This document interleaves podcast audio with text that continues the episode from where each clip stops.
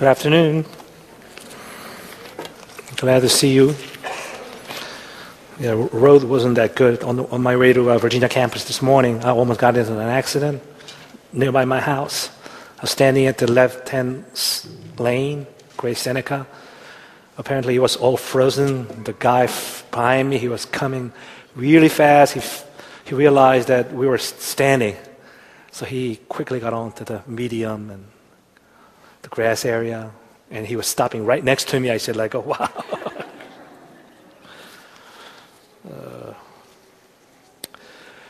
Last week at the fasting retreat, I shared a little bit about where God is leading us in 2015.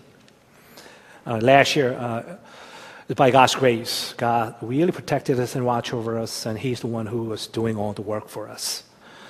And as we starting our new year, God began to challenge us that now He wants to co-partner with us, and He's going to slowly wants to share the workload with us.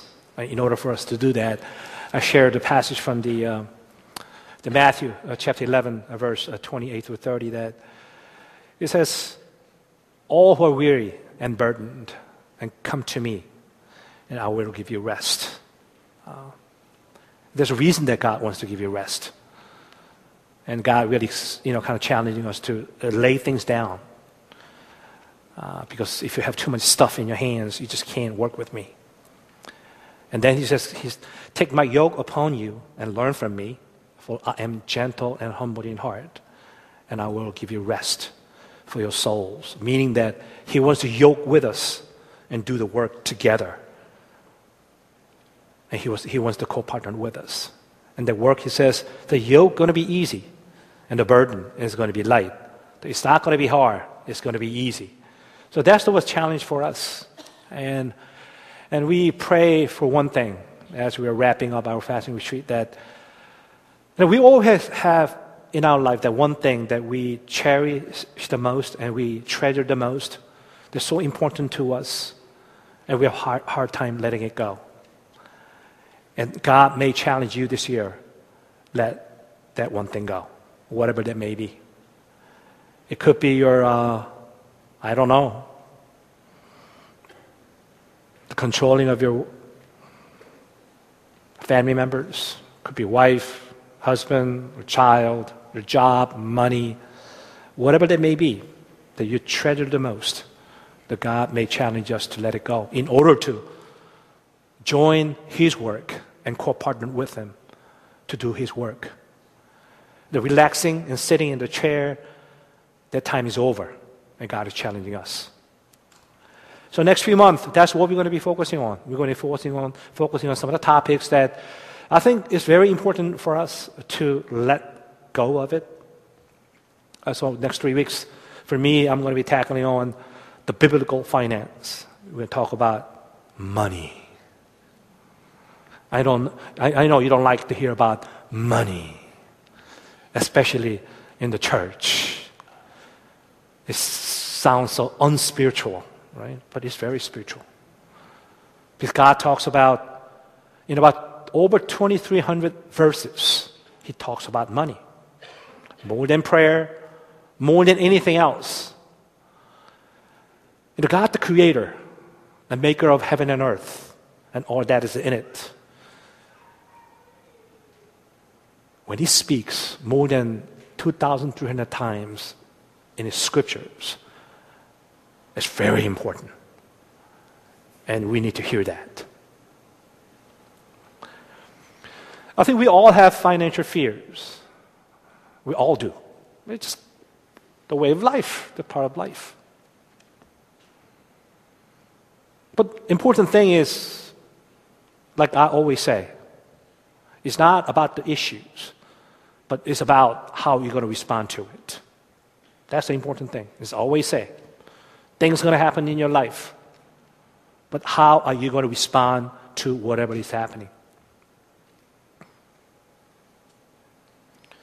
Financial crisis does happen in life. See, you don't have to be poor to worry about money. In fact, it seems like the more you have, more you worry. Because you worry about protecting it, keeping it, sustaining it. Like you want more. Way back when, they did a survey, with all the millionaires and asked about their financial status. Every one of them said they want another million. That's American dreams, right? You never can get it. When you get there, you would want more.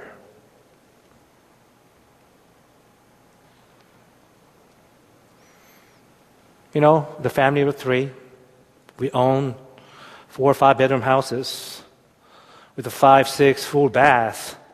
I don't know whether you're using every bathroom to take a shower, right? I mean, literally, that's what we do. But that's American dreams. That's American dreams we would love to achieve. Thinking, when you get it, that you're going to be so content. But you and I know that's not the case. So that's what we're going to be talking about. But let's talk about some of the factors. What does the Bible say about money? See, Bible, in terms of wealth and money, the scripture does not promise wealth for believers. Somehow we think that if you're a believer, you should become wealthy. That's not true. There's no promise in the Bible that being a Christian will lead to a good job, wealth, no debt. No, that's not the case. You're going to have that. Even as a believer, you're going to have a debt. And also, wealthy is not a sign of favor from God either. I think in Jesus' time, people believed that the great wealth was a sign of God's favor, and the poverty was God's punishment for sin somehow. That's their perception at the time about wealth or being poor.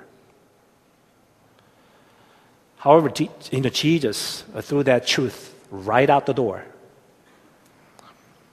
If you remember the parable of rich man and Lazarus, the beggar. You know what happened at the end, right? The rich man ended up in hell, and Lazarus ended up in heaven. So there's another proof that being wealthy is not a favor of God. Being poor is not the punishment of your sin somehow. That's a human perception. That's our worldly perception, not the biblical perception.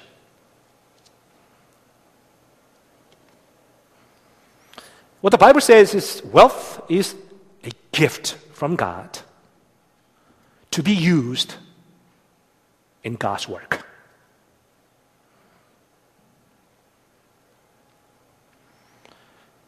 You remember about the parable of talents. One got 5 talents of gold, the other 2, the other got 1. What happened at the end? When God gives you money, He expects you to work the money and multiply it. That's God's expectations. For God's work, that is. If God blessed you with a lot of money, and if you keep buying off all this whatever, for yourself, you're missing the point. Oh, God may allow you to enjoy some of those, for sure. There's no question about that. God does. And God doesn't mind you enjoying some of the blessings that God has given you. But if you turn your eyes away from the work of God, and you keep focusing just on yourself, then it's an issue. And one day you're all going to die. You're going to stand before God, just like Lazarus and rich man, and He's going to ask for your accountability. Then how are you going to answer? So I leave it up to you. I think these are very important issues.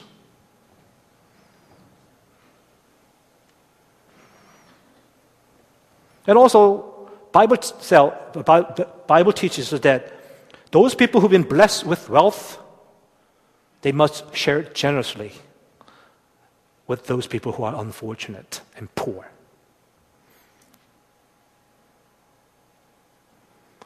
You know, living in America is just blessing itself. Now, we all know it. Every time when we go out on our short-term missions, Philippines or Thailand, who just came back, and you name, I mean, it's horrible situations in Africa.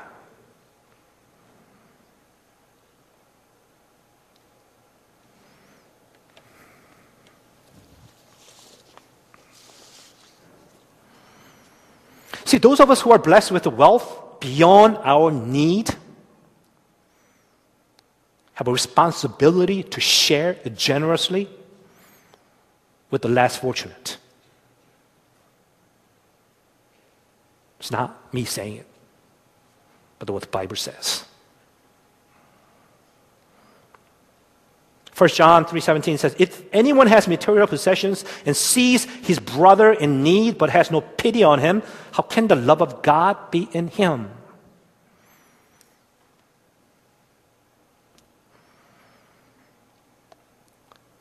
You know, God's command is to love each other.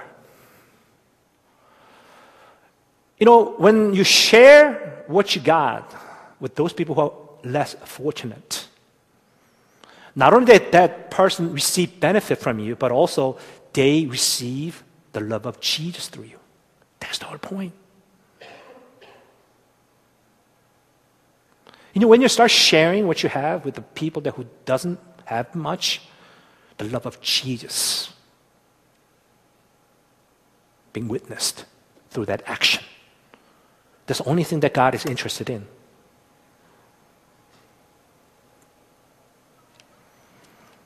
And also at the same time, that's why the wealth is very, very dangerous. It's very dangerous. You know, a lot of these athletes, you know, professional baseball players and football players, you know, they make millions, right? But a lot of them end up in bankruptcy at the end of their life. They do. Whatever happened to the millions and millions of dollars they got? They just wasted it.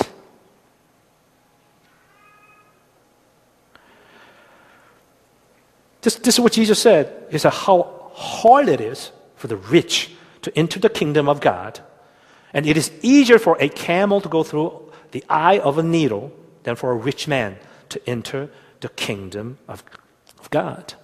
It's very hard. You know, when your focus is on money, money, money, money, that's what's going to happen.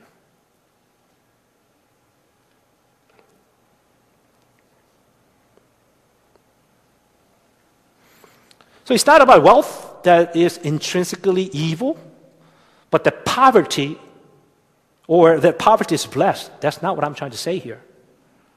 But rather, whether your focus is on your wealth or your focus is on God. Because you're going to fall into all kinds of temptations if you don't be careful. See, you only can serve one or the other. You either just serve money or serve God and nothing in between. Somehow, unfortunately, a lot of Christians these days wants to keep both. But the reality is, it's not going to happen. You choose one or you choose the other. Otherwise, you're always going to struggle with that issues. You're never going to be content with your life. See, contentment is not all about how much money you got. It's not dependent on that. And Apostle Paul clearly taught us that. He said, I know what it means to be in need, what it means to have plenty. And I learned to be content in any and every situations. I learned the secret of being content. Whether well-fed or hungry, or have plenty or in need, I could do everything through Him who strengthens me. Philippians chapter 4, 11 through 13. He clearly teaches us it's not about the money. You know, you can be very happy even if you're poor, if you don't learn that. Even if you have a lot of money, if you don't learn that, you're going to be very unhappy. And God is teaching us that today. Can you let that go? Because I want to give you a peace, the true rest that you're never going to be able to get living the worldly way. See, God promised us, okay? God promised us in Philippians chapter 4, verse 19. He said, God will meet all your needs according to his glorious riches in Christ Jesus Christ. In Jesus. He's going to meet all your needs. He said, God will. He said, it doesn't say God might. Okay, I may. I think about it. No, he said, I will. Will means he will provide. That's a promise from the God the Father, who didn't withhold his only son to die on the cross for each one of you. So how much more he's going to provide the needs that you have. And he said, I will meet all your needs, not some, partially. No, he said, all your needs, I will take care of it. That's the promise from God.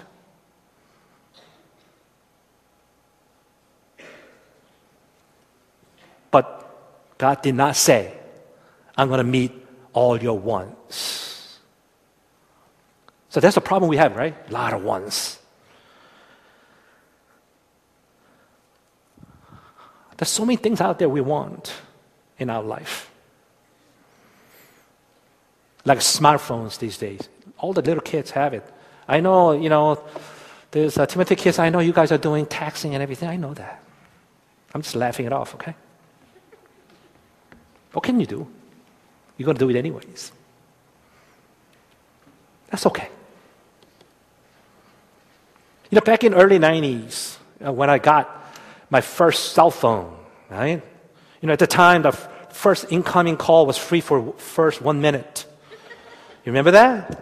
So, you know, when someone calls me, I like try to turn it off between 1 minute. I just like watching my... I call you right back.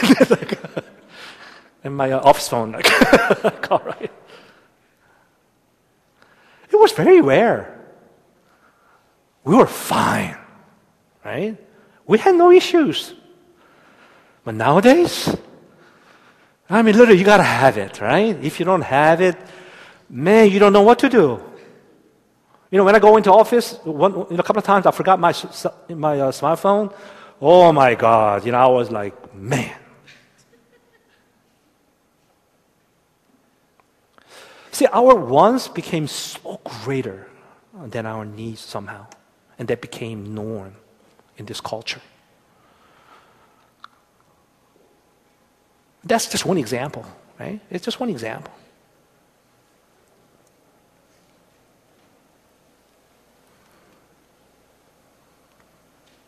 See, although God has promised that he will always supply our needs, again, he has not promised us he will supply all our wants.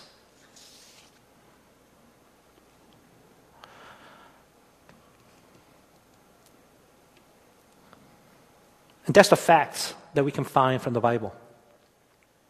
We all learn that. We hear it over and over and over and over, right? Then how come are we still having these financial fears and problems in life as we continue to walk with the Lord? That's where today's passage is going to come from. First Chronicles chapter 29, verse 11 and 12. This is a confession from David, King David. I mean, who was the richest, the most powerful king at that time.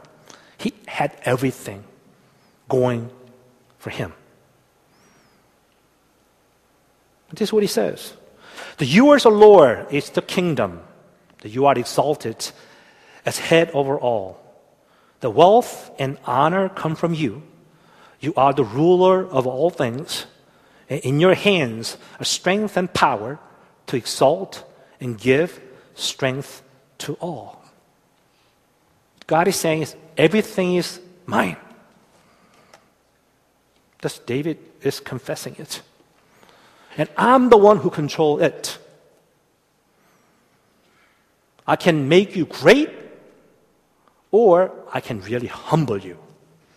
It's at God's hand. He controls it. He has a power over those things. So think about it. That's what the fact is as a believer. And if you don't understand that, if you try to control that yourself, no wonder you have this conflict. You're struggling with that issues. Have so much discontentment in terms of your finance.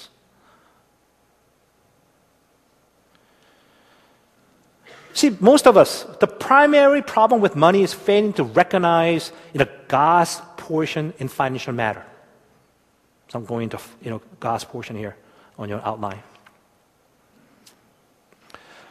Our culture that we're living in, they believe that the God has no part in financial matters. Right? That's how we were brought up. And we've been influenced, even as a Christian, by the worldview. That's the way it is.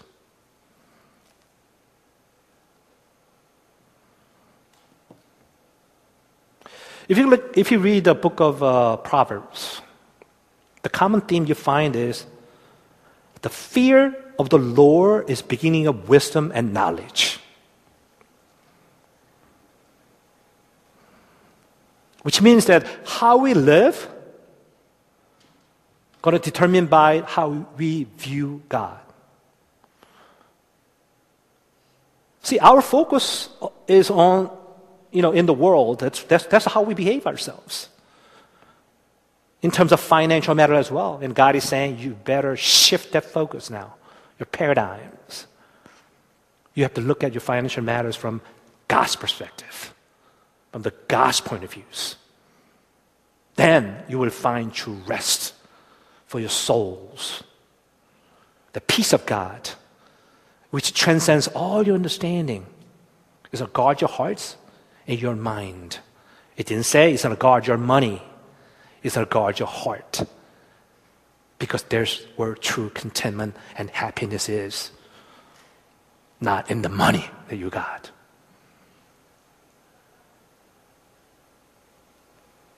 My wife and I, we make a lot of money. We do. That's why I don't want to get paid by church either, right? I'm handling, I'm managing, I'm okay. But we were at a very difficult financial moment as well in our life when our kids were little. Taking our kids to McDonald's just once a month was tough. That was a treat for them. I rarely spend any money for my lunch. So whenever our kids, they go to Starbucks and spend $4 or $5, I go crazy, right? Oh my God, you spend that kind of money on water, the colored water. I'm not saying it's bad, okay? It's just it's me. It's what can I say? I'm this old fob, from old generations. What can you do, right? But am I happier than those times? No.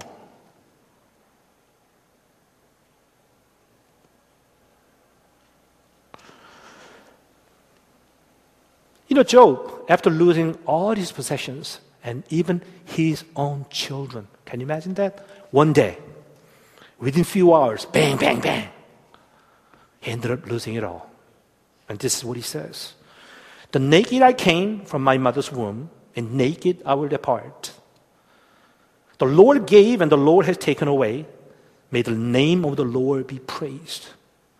You think he was just kind of, just to try to make it good? This confession was coming from his heart. Let me tell you. When you are in that situation, you can't say something like this unless you truly understand the truth of God. He understood it. That's why he was able to confess this. And God is challenging us, you, to be able to confess the same confession that Job is confessing in his Bible. And God is sending his invitation to each one of you, for you to be able to experience that yourself. And we're saying, I don't believe it. I don't trust it.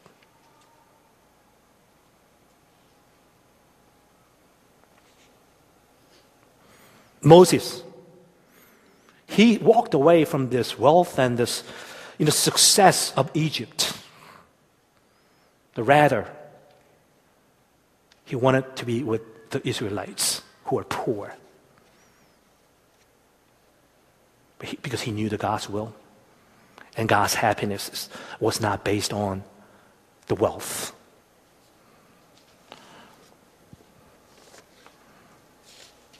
So God's portion, God owns everything. All right? Psalm 24:1 says, earth is the Lord's and everything in it, the world and all who live in it. Humans, animals, and lands, and houses, money, you name it, or God's. Nothing is yours. See, God created all things, and he never transferred ownership to anyone else. Okay? That's what the Bible says. He never transferred the ownership to anyone else. That everything is God's. And I'm going to tell you why. That's so wonderful. That's why it's so amazing that God has done it that way. Because if he hasn't done it that way, then we were never going to be able to really understand the true peace that God wants to give us.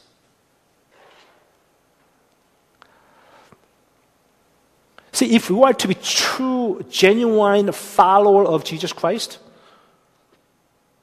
we must transfer back the ownership you think we have or you have back to our God. That's the beginning of wisdom, the fear of God.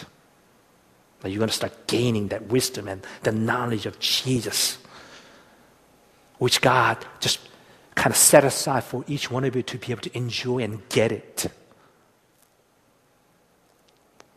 That's why Jesus said, anyone who does not give up everything he has cannot be my disciples.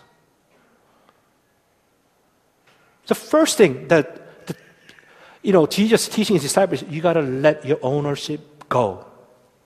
Let it transfer it back to me. That was the first thing. Otherwise, you would never become disciple of Jesus Christ. And Jesus is speaking to you the same words all over now, at this moment. Give it up. It's never been yours from the get-go. It's always been mine. And there's a reason for it.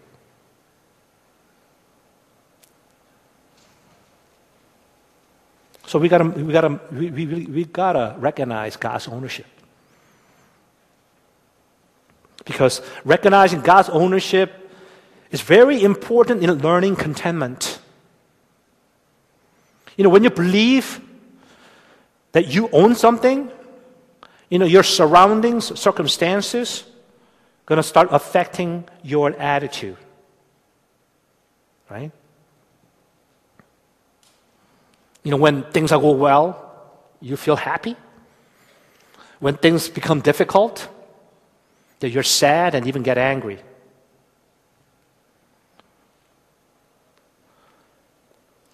I remember, I thought, serving the Lord so many years, I thought that I was free from this kind of love of money in a way. And then I realized I wasn't ready for that yet.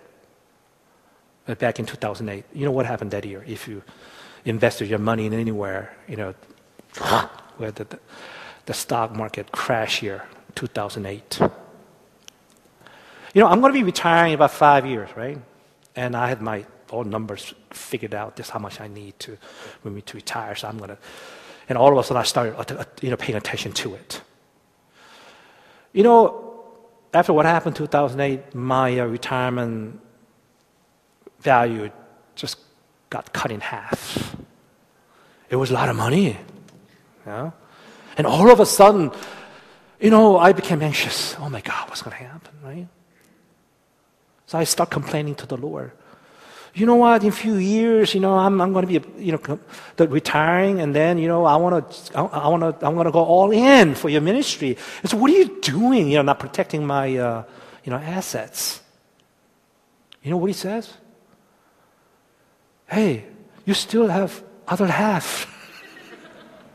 I said, like, oh my God. Yes, I do. It's still a lot of money.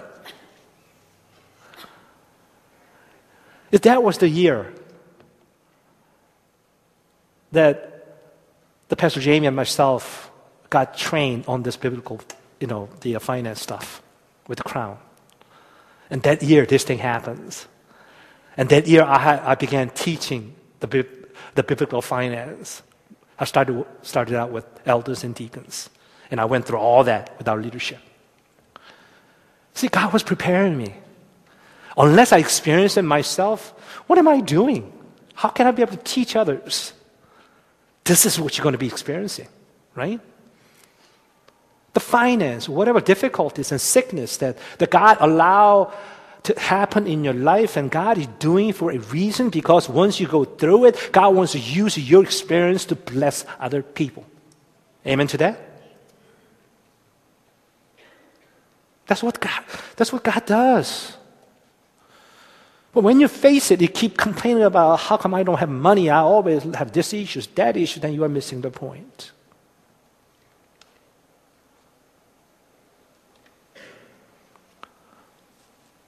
Everything's God's. That don't mess around with the things that belong to God. I don't know how many of you give tithing to God, right? Like some people say, you know, I don't want to go to, you know, give the church. Then give it to somewhere else. That's not the point. The tithing, 10%, is God's, and that 10%, He never even transfer that ownership, not only ownership, the stewardship to anyone else either. Please don't mess around with tithing. It's not yours, it's God's. The Malachi, you know, God says, you are robbing me. He told Israelites. And they were asking, what do you mean I'm robbing you? Why don't you bring whole tithing and offering? But you are robbing me. You know, when you rob somebody, if you get caught, it's very dangerous, right? You might get killed. So think about, you're robbing someone else's, but you're robbing God? I don't know. I don't even want to go there, right? Man, you're robbing God. That's what I'm not saying this. Malachi chapter 3, you go and read it. You are robbing me. So 10%, you know, whatever that is, just don't touch it, okay? Just give it to God. Because the 90%, that's where you're going to have to give your accountability. And then God's going to ask you, okay, how you manage your 90% I gave you. I mean, this is an amazing partnership with God. Is there any business venture that, you know, profit, you know, they only keep 10% and give you 90%? You can't find those kind of deals, right? This is an amazing deal. Only God can do it. And we're saying, we don't want to give that 10%. I want to keep 100%. That's what we're doing. We're becoming too greedy in this place.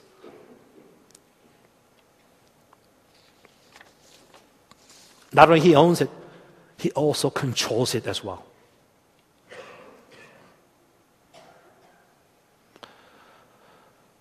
At His discretion, the man are made great and given strength, meaning that He is the one that who gives it and takes it back. It has nothing to do with how great you are, how now so good you are. It's according to His desire and will. Someone, you know, some of you, you're blessed with a lot of money. God bless you. It's great. And some of you may not. Does that mean God loves you less than the one who has a lot more money? No. If you have more money, you have more responsibility and greater accountability that you're going to have to give. I'm sorry.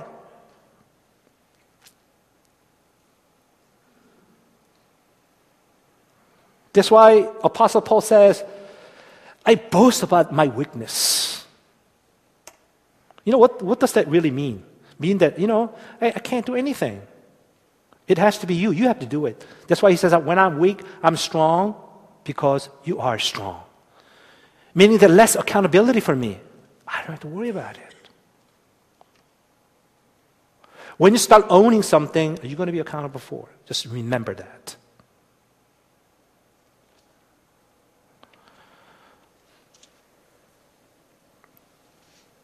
And also, God is the provider of everything. He says, seek His kingdom, His righteousness first, and everything else will be added onto us. And He's the one who gives. You know, same God who fed manna to the Israelites for 40 years, and in the wilderness who fed 5,000 with only 5 loaves of bread and 2 fish, which certainly will provide your needs. That's for sure, right? He will. You know, He's very predictable. In His faithfulness to provide your needs, but He's very unpredictable the way He provides those needs to us. And that's incredible when you experience that. You know, way back when, my wife wanted to have 3 kids, right? I always wanted to have one. So I gave in. So we got Peter. That's why there's about 4 years difference, you know, and then, okay, this is it. So, and then she kind of convinced me. That's why 3 years difference between Peter and Grace. And at the time I told her, if you can guarantee we get a girl, then fine. Thank God we got her. You know, because at the time, you know, all the worldly factors around us was that we were going to have another boy, right? A couple of people had dreams about us, you know, and one deacon, you know, kind of shared with us that we dreamed about you guys. And we were at the warehouse days, and I saw you and your wife sitting in the fellowship room, and I saw 3 boys running around. It's a boy. All that signs. And in my side, you know, the girls are very rare. Every generation, maybe one girl or nothing, right? And my brother, Pastor Daniel, he got Sophia already. He was born, so he took that spot from my generations. I said, forget it then, right? Why am I saying this? Well, anyways, and then, of course, I've been in the delivery room, you know, when my kids were born. It's a wonderful experience. And when you know, Grace was about to be delivered, and, you know, she was 10-pound baby, right? 9 pound and 15 ounce. I cut that ounce off. She was huge. And as she was coming out, her face was so big. She was very pretty now, okay? You know? If you're born ugly as a baby, they're pretty, you know, when they grow up. That's how it works. But anyways, and I saw the face, I said, forget it, it's a boy. And the doctor said, it's a girl. I went crazy, okay, I'm telling you. I lost my breath. Well, anyway, that's not the point I was trying to make, but I ended up mentioning this anyway. But, you know, we were praying, and, you know, my wife, she loves to stay home.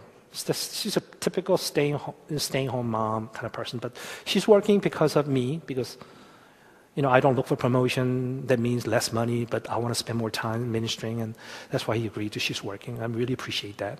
But anyways, at the time, we both felt that, you know, when we have 3 kids, it'll be better for her to stay home for the kids, right? You know, when you live on 2 incomes of giving up and 1 income, it's not easy. You just cut your income in half, right? So we were praying, Lord God, this is a situation, and you're convicting our hearts. You want us to do it for the sake of our children. So we're willing to do that, right? And that's where things start happening, right? I'm not going to go into details because I don't have a lot of time. You know, things just happen one after another. You know, my salary literally doubled, right? By some administrative-related mistakes that government made.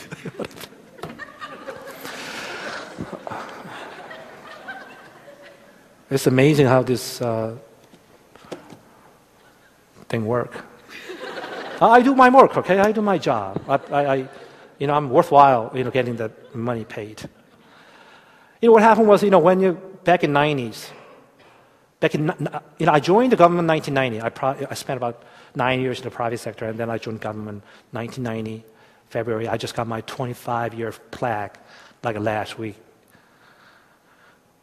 And at the time when you move from private sector to government, you get pay cut. It was pretty normal, significant percentage.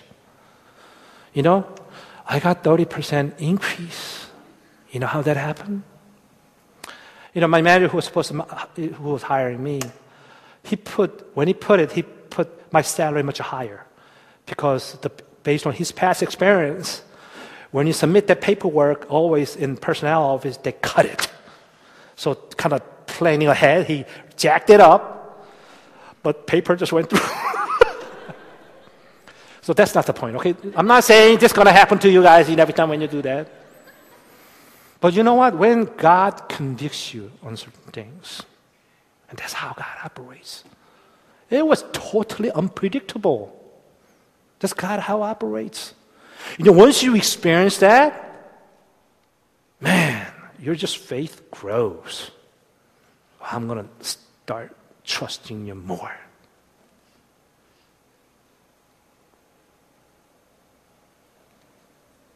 So what is our portion? We are steward. All right? The steward means we don't own anything.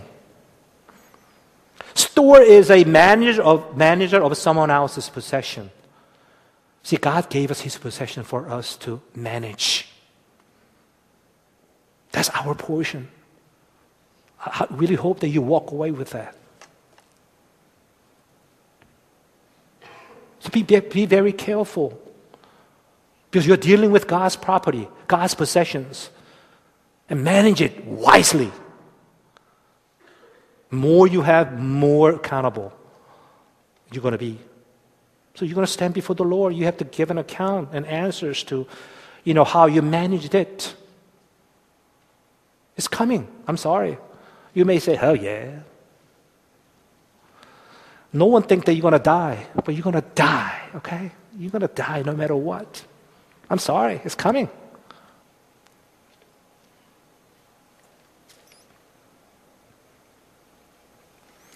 See, Joseph had to learn that. He was the youngest at the time. He was loved by his father. He enjoyed that amazing love from his father. He had always had special favor from his father. He really enjoyed that attention. But in order for God to use him, he had to teach him a lesson. All of a sudden, he found himself to be a slave. He had to learn.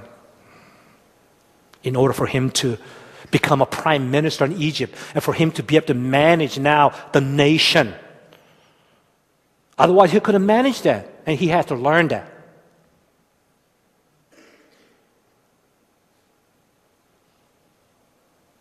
He had to learn that nothing was his. And even when he became so rich, he knew how to humble himself.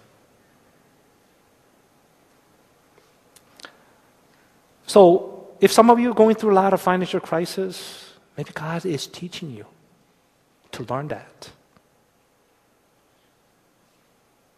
Stop asking why. Joseph never complained. By faith, He just went through it. Rather, our responsibility is being faithful, right? We are steward, and we need to be faithful with whatever we got.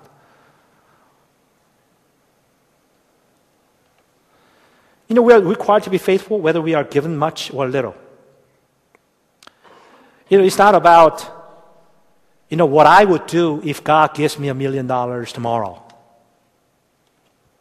But rather, it's about what I'm going to do for God with the $100 that I have in my pocket. That's what God looks at. And you're going to face that challenge. Because I remember when we went to China, I don't know whether it's here or standing here. We moved from Dandong to Dalian, or Dalian to Dandong, anyway. And we were staying at this YWAM base in Dandong. We had this the pastor come by and share some tragic situations. And he was the person who was ministering to North Korean refugees.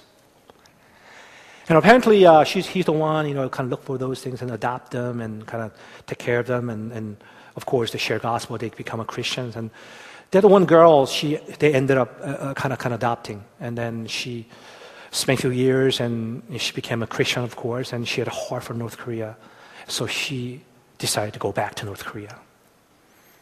And then, of course, while she was witnessing, she got caught and ended up in prison. But before the prison, she met her husband there, and so they were doing it together. And she was able to escape, but her husband stuck in the prison. And he was sharing that if we have certain amount, I don't know, I remember like 800 yuan or 8,000 yuan or something, you know, that much money. That was $7 per dollar. 6 yuan was per dollar. So I figured out, I don't know how much that was. If we can raise that money, we can get them out. So please pray for us. So we were going to just kind of pray, and then we're going to because we have some team money set aside, so we were going to give some.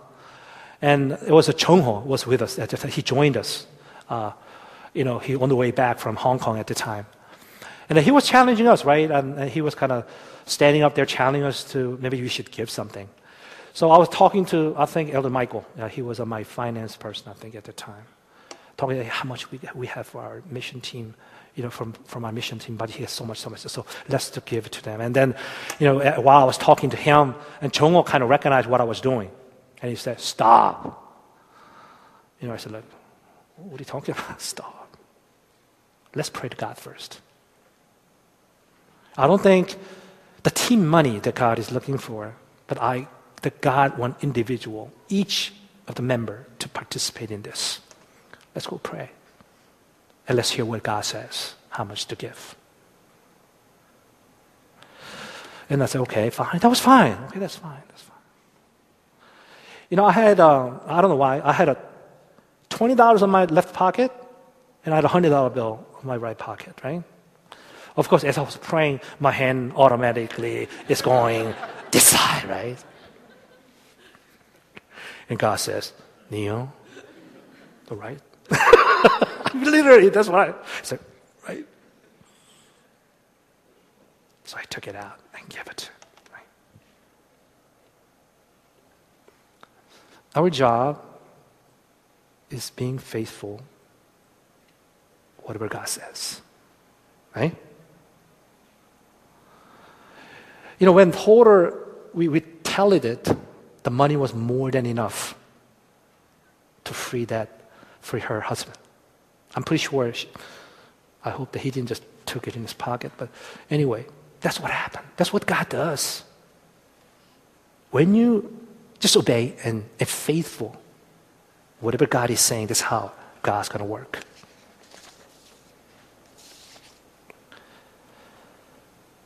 And also, we all need to be faithful with someone else's possessions as well. And this is what Jesus said. If you have not been trustworthy with someone else's property, who will give you property of your own? Not only yours, but someone else's as well. You know, how are you handling, when you get a rental car? You're just like, oh, it's not my car. I just pay and I just drive it, whatever. Abuse it. Office supplies. I'm sorry, I'm the one of them too. I find so many pens, my house. I'm not intentionally doing it. What about church properties? Sometimes I feel very sad whenever, I get into one of our church van. Man. Missing handles, the trash all over the place. This is a church van we talk about. So it's not yours, right? So you can just trash it. But God is mindful of that, you know that. All these things here, it belong to God. Be very careful.